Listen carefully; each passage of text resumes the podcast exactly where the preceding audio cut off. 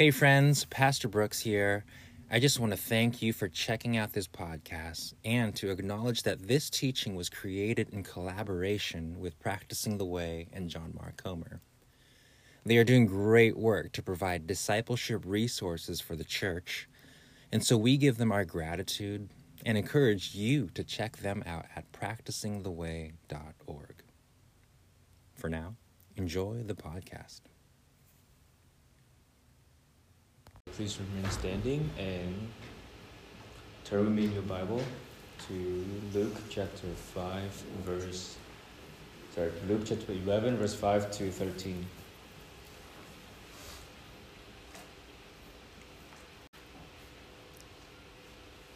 And he said to them, Which of you who has a friend will go to him at midnight and say to him, Friend, lend me three loaves of, for a friend of mine has arrived on a journey, and I have nothing to set before him. And he will answer from within, Do not bother me, the door is now shut, and my children are with me in bed. I cannot get up and give you anything. I tell you, though he will not get up and give you anything because he is his friend, Yet because of his impudence, he will rise and give him whatever he needs. And I tell you, ask, and it will be given to you. Seek, and you will find. Knock, and it will be opened to you. For everyone who asks receives, and the one who seeks finds. And to the one who knocks, it will be opened. What father among you, if his son asks for a fish, will instead of a fish give him a serpent? Or if he asks for an egg, will he give him a scorpion? If you then, who are evil, know how to give good gifts to your children, how much more will the Heavenly Father give the Holy Spirit to those who ask Him? Let's pray.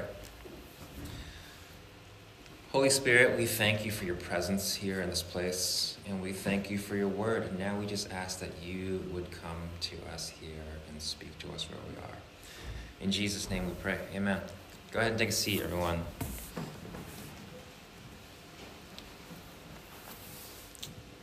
The sun is shining in the Pacific Northwest, at least it was when I started writing this.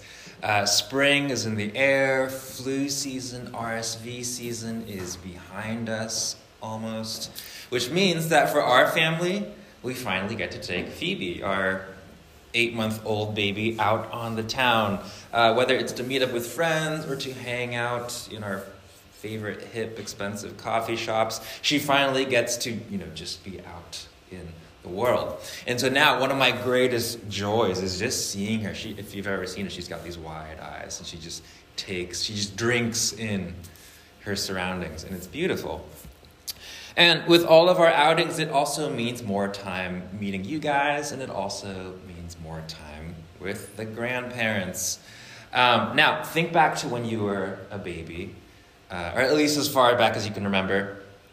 Um, and I ask this question because I know a lot of us grew up in Vietnamese households, but do you remember the first words you were taught when it came to meeting new people? Like the first time, the first time Phoebe met her grandparents, like without even thinking, like when they walked through the door, I held Phoebe and I said to her, Phoebe, Addie, Addie, you know, which, if you're familiar with Vietnamese culture, is the first greeting we're taught when we're infants. It's like the primitive Babel version of hello, acceptable only if you're an infant. And this, you know, this is the first way we're taught to greet or to talk to our elders. And then as we grow into toddlerhood and childhood, the greetings, they progress, right? We go from ah to to or chào back. And so from a young age, we are taught how to talk to adults and elders. And we're taught greetings and then and then how to respond respectfully with a yeah combined with like an awkward smile, nod, and like a mini bow. And like I, I remember the near this is dramatic, I know. But I remember the near traumatizing experiences when we would be like leaving a party or like a family function, and then like dread would come over me because I knew my parents would make me go around and like say make my rounds and say bye to literally, or, or to a back to literally everyone in the room whose names I could never remember. Like, we've all been there, right? It was terrible. Um, fortunately, those days are behind me, hopefully, behind you too. Um, I've healed from those wounds. Um, but while childhood lessons like these taught me how to talk to elders in Vietnamese. They didn't really teach me how to talk with people in Vietnamese. And this became most apparent when we would go on family trips to Vietnam, and I spent time hanging out with my cousins who were my age. You know, up until then, I had I only had practice talking to elders and never with elders, and definitely not with my own peer group. And so when I hung out with my cousins, they would be like really weirded out by the way I talked because I was talking like super politely and respectfully as if I was like addressing adults and, and older people. And they'd be like, dude, stop talking to us that way. It's weird. Like I'd be adding yeah to like every response, which is like a, a, like an extra respectful yes, you all know. And they'd be like, oh, please stop that. My goodness. Now, just imagine, you know, I'm, it'd, be, it'd be like me hanging out with Chris um, he's using all of his cool colloquialisms and Gen Z lingo that I just have no clue about. He'd be using all those terms, and I'd be addressing him as like sir, or adding little niceties like please or if you will um, to every sentence. Really weird, right? Conversation would be stiff, impersonal, and it would just betray the fact that we're not that close. Chris is not here, but I, th- I think we're close. Um, if you think about it, though, if you think about it, for a lot of us, this is kind of how our relationship with God is. Like, we know the pleasantries, we know the formalities, but a lot of times it doesn't go far beyond that, right? Like, we know how to address Him in prayer Dear God, Heavenly Father, etc. And, and so we approach Him with the right, quote unquote, right greetings. You know, we direct prayers in His direction. We talk at Him. We send requests His way in a way that's as polite, respectful, maybe as serious as possible, as holy as we can. But I mean, who here, who here talks to their close friends like that? You know, who here, who here prays in the same way they talk to their friends? Now, I am not saying that there's anything wrong with, with formal language, and I definitely think there is a sacredness to talking to and, and communing with God. But at the same time, the way we talk to God is usually a good indicator of the nature of our relationship with God. Like if our if our prayers tend to be super serious and like puffed up with formal language, probably shows what we think of God and how we relate to him. We think he's super serious, high and lofty, but in a distant way. If our prayers tend to be really formulaic and rote, then our relationship with Him is likely pretty surface level, or, or maybe we just don't know how to relate with God. In that way, our, our relationship with God is very similar to our relationships with our friends and our peers. But the beautiful thing is that Jesus invites us past all of the niceties, past all of the greetings and the formalities, and into actual, real, deep relationship. This is why Jesus says things like, that they may all be one, just as you, Father, are in me and I in you, that they also may be in us, so that the world may believe that you have sent me. And not only does Jesus invite us into that same closeness, that same intimacy, he walks us into it through a progression. So last week we, we looked at how Jesus teaches us to talk to God, specifically through the Lord's Prayer. Today, we take a step into more personal relationship with God as Jesus teaches us how to talk with God. And then in the coming weeks, we'll talk about listening to God and being with God. But today, talking with God. So, with that, keep your Bibles open to Luke 11 again. Last week, we looked at the first four verses where the disciples say to Jesus, Lord, teach us to pray.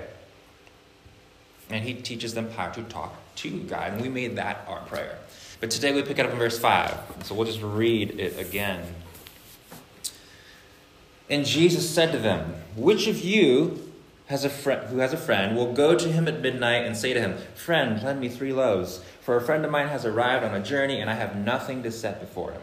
And he will answer him, Do not bother me, the door is now shut, and my children are with me in bed. I cannot give you I cannot get up and give you anything. I tell you, though he will not get up and give him anything because he is his friend, yet because of his impudence, or because he keeps insisting, he will rise and give him whatever he needs. So, who reads this and just finds the wording a little confusing? Yeah, a little bit, right? Are you like, so is, is Jesus saying that God is like the grumpy guy who doesn't want to give the other guy bread but does because he won't stop knocking on the door? You might, you know, you might interpret it that way, but it's actually not the case at all. Jesus is basically expressing if this grumpy guy in this illustration of mine, if even he will give bread to the guy who asks, how much more will our good Heavenly Father give? Like, how much more generous and loving is our Heavenly Father? Does that make sense? Good.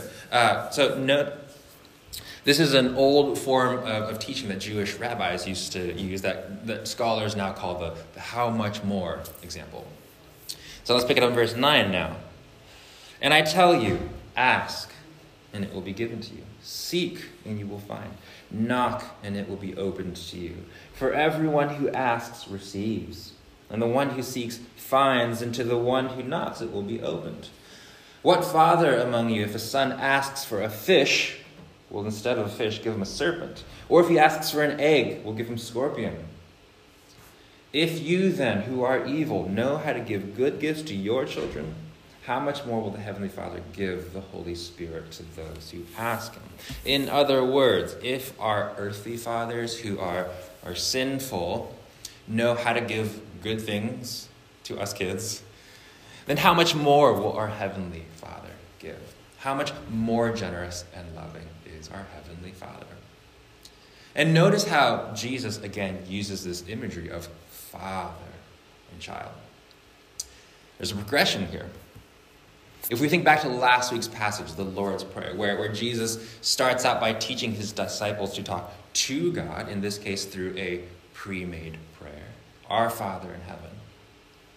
And we compare that with this week's passage, Jesus is taking his disciples and us into the next step, talking with God to come to God our Father with our needs and our desires. For my Vietnamese people, it's like moving from like ah and, and to the back into actual conversation and relationship. The progression, if you think about it, is a lot like learning a skill, like a language or playing a musical instrument. Many of us here have dabbled in music at some point in our lives. Uh, usually, we start by learning chords and, and scales, like note reading, and even basic music theory. And if you're a jazz musician, I know there are some of you out there, then it's like a lot of chords and a lot of scales. And then some of us get hung up there because it's just not super exciting or, or not as glamorous as we thought. Like we wanted to learn that soundtrack. Turns out you have to practice piano for like three years before you can get there. But these chords and these scales, they become the building blocks and the language that we then turn into music. We then move on from that to learn beautiful pieces of music, to improvise, or even to write our own music. If you've ever tried skateboarding, you know that you, you need to just get comfortable balancing first and, and turning by leaning. And then from there, the big building block for literally everything is learning how to ollie, right? You have to learn how to ollie first, and then, and that can take a while, and then you can move on to cool things like kickflips or whatever. Um, in the same way, Jesus leads us into relationship and connection with God through the basics. You're teaching us first that He is our loving Father and that He is close. But then He leads us deeper into conversation, talking with God. If you're taking notes, we'll divide it into three points three points of conversation, or, or three launch points for relationship with God. And they are gratitude, lament, and petition or, or intercession. First, gratitude, which we can define simply as giving thanks and, and talking with God about all that is good in your life and in the world around you. If you think about it, it's a big part of how we relate with our friends. We share our highs in our lives and relate with each other about the cool things that are happening in and around us. In the same way, gratitude is a gateway to relating with God. It's like sharing our highs with Him. But more than that, gratitude opens our minds and our hearts to who He is, to His character. Because graciousness and generosity happen to be at the heart of God's character. God exists as the Trinity Father, Son, Holy Spirit, with each part giving and offering to the other parts. And so generosity is just a core part of who God is.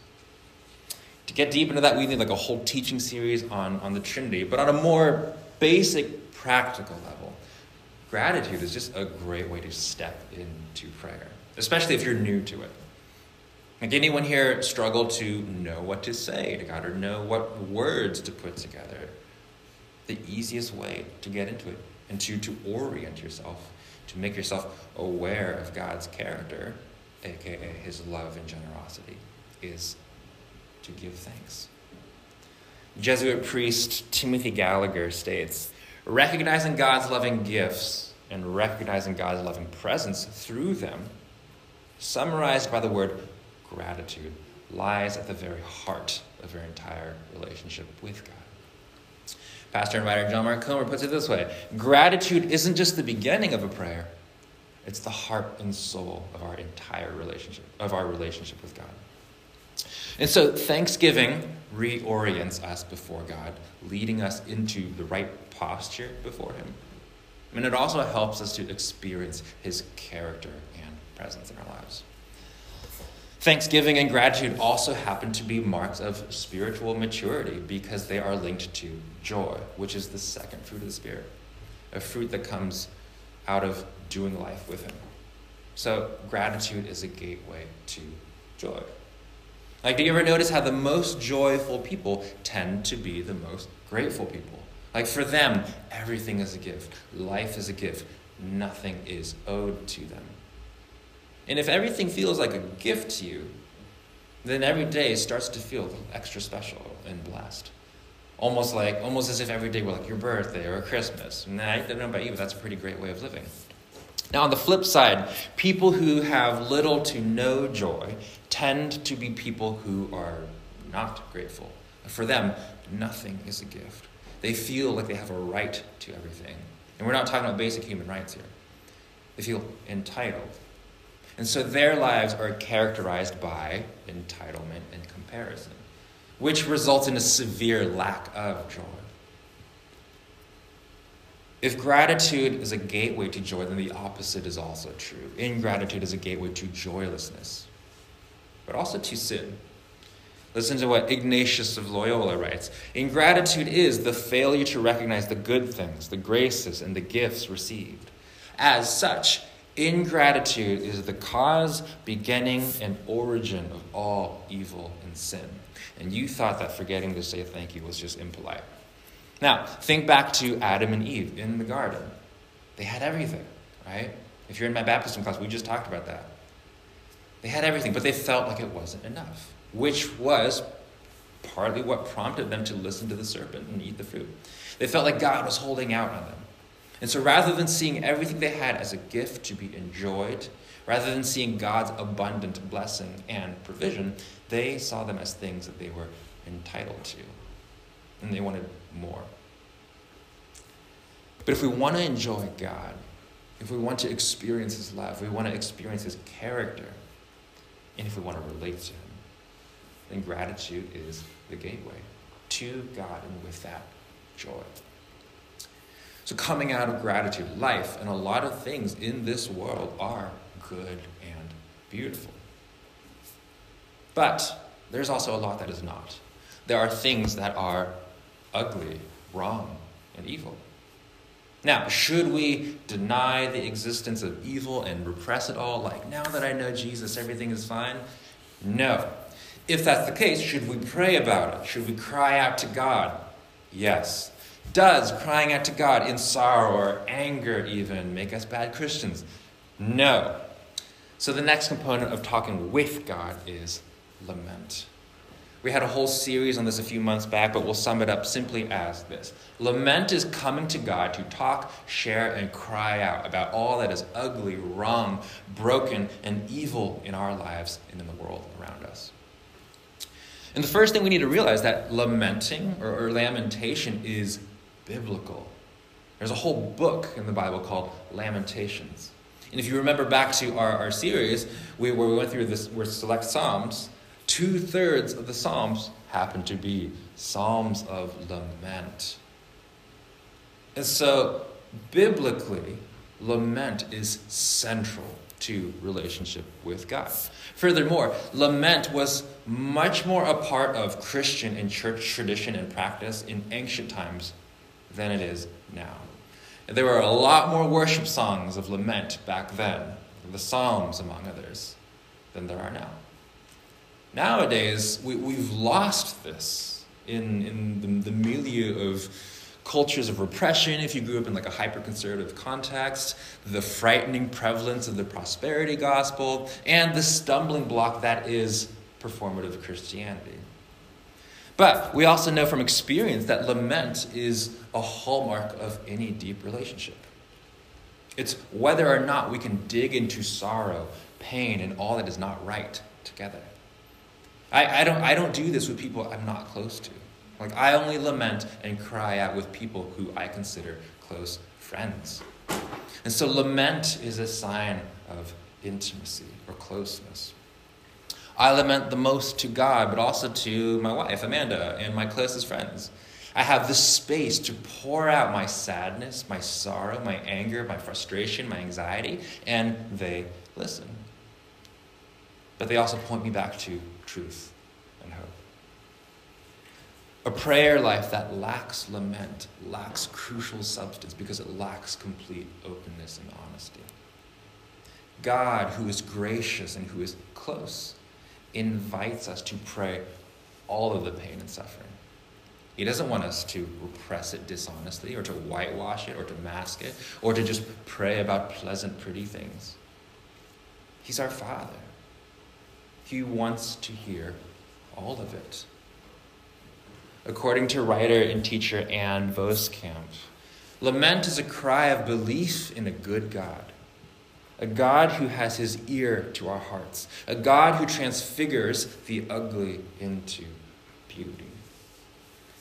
And so, just like gratitude, lament ultimately turns us back to the character of God. He is good. He does deal with evil in our lives and in the world.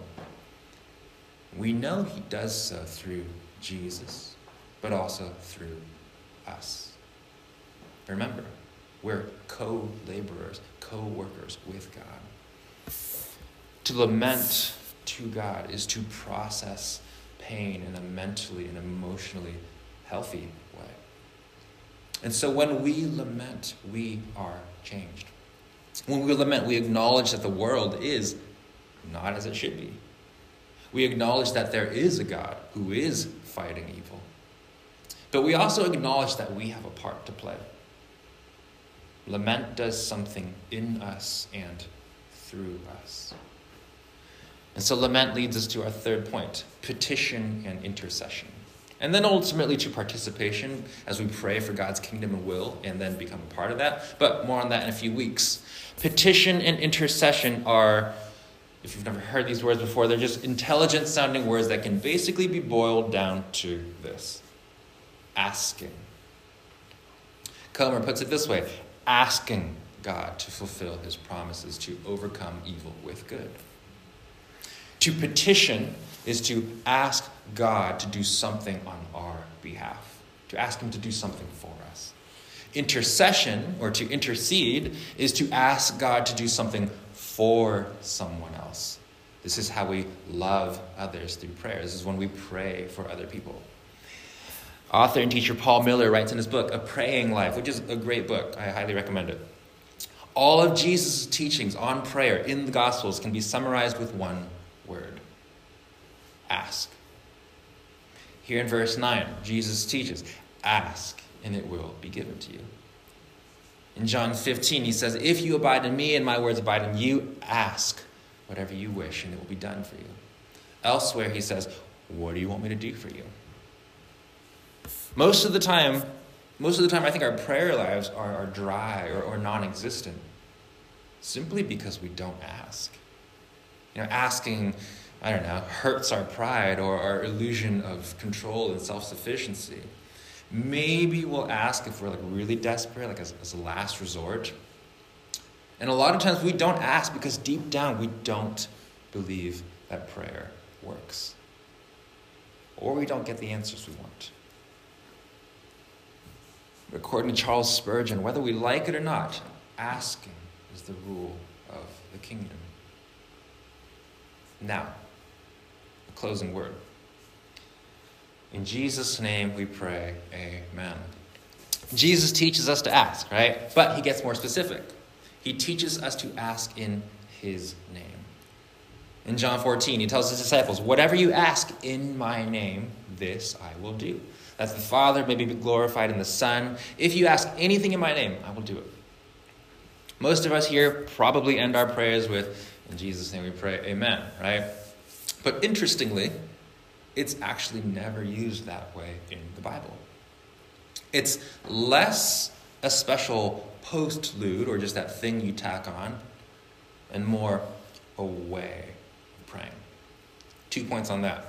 First, when we pray in Jesus' name, we are reminding ourselves of our status as those who are in Christ as we come before God. When we come to God the Father, we don't come as just anybody. We come as sons and daughters. We come as royal heirs in his family, adopted into his family through Jesus. This is our truest identity. This is our right to prayer. And this is our access to God and to his kingdom through prayer. Second, when we pray in Jesus' name, we are aligning our prayers with his heart. We long for and ask for the things that he would want. Comer writes, We ask in Jesus' name when we ask for the kinds of things Jesus would ask for in, a given situation. That's the sacred alignment through which the miraculous power of God flows. This is why, if you pay close attention to the prayers of Scripture, be it from Moses in the Old Testament or Paul in the New Testament, they don't pray problems, they pray promises. So when we pray in Jesus' name, we are banking on and calling on God to keep his promises. And so ultimately, praying in Jesus' name is formational. Prayer changes us. It's identity formation or, or reformation. We remember our truest identity. And we align ourselves to the heart of Jesus. Now, to end, to pray in Jesus' name is to believe that our prayers do truly make a difference. And the sad truth is that very few Christians actually believe it. And this is what makes our prayer lives dry. And what's worse, few Christians believe that spiritual forces are actually at play in this world, which is why we don't pray. The Christian philosopher Dallas Willard, who I quote too much, writes God's response to our prayers is not a charade. He does not pretend that he is answering our prayer when he is only doing what he was going to do anyway. Our requests really do make a difference in what God does or does not do. The idea that everything would happen exactly as it does, regardless of whether we pray or not, is a specter that haunts the minds of many who sincerely profess belief in God. It makes prayer psychologically impossible, replacing it with dead ritual at best. As we said last week, the way that Jesus himself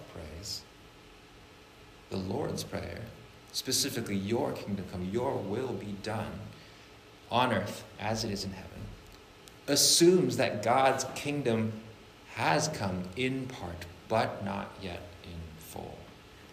And that prayer actually makes a difference. Otherwise, we would not pray, Your kingdom come, Your will be done. We have to remember that God created us to be co laborers or co workers with Him, loving and caring for the world. God's kingdom is coming, His will is being done. Our God is addressing evil, injustice, and brokenness in the world.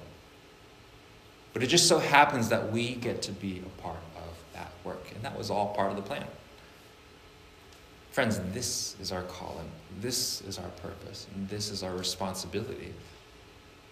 And this is a beautiful opportunity. to pray and through that to partner with God in bringing his kingdom and his will into this world more and more each day. Theologian Walter Wink writes this History belongs to the intercessors who believe the future into being. Even a small number of people firmly committed to the new inevitability on which they have fixed their imaginations can decisively affect the shape the future takes. These shapers of the future are the intercessors. In other words, our prayers have a bearing on the future.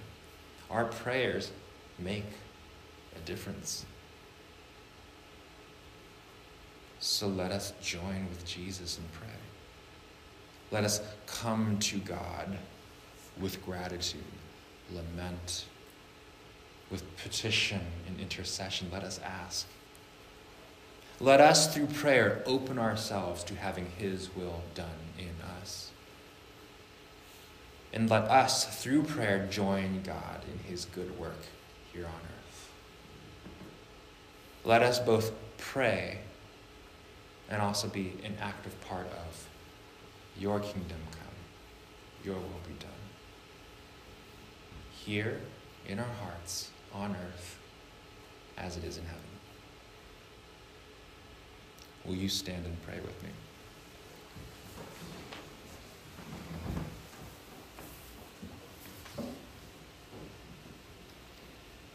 Father God, we thank you that what you desire what you invite us into and what you make possible is deep, soul satisfying relationship.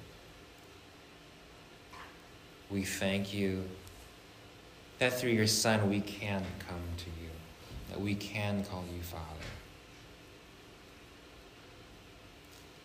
And Lord, we're, we're sorry that we just forget this. But today, Lord, we just ask that you would remind us of who we are. We are your children, we are your heirs, and we can come to you because you are our Father. And so, Father, we, lead, we ask that you would lead us to come back to you, to enjoy you, to be with you, to be loved by you, and then love you. And Father, we also pray, Lord, that you would lead us to join with you in all that work, in all the work that needs to be done in our world. Let us partner with you and participate you with you as we pray for your kingdom to come and your will to be done. We ask this in Jesus' name. Amen.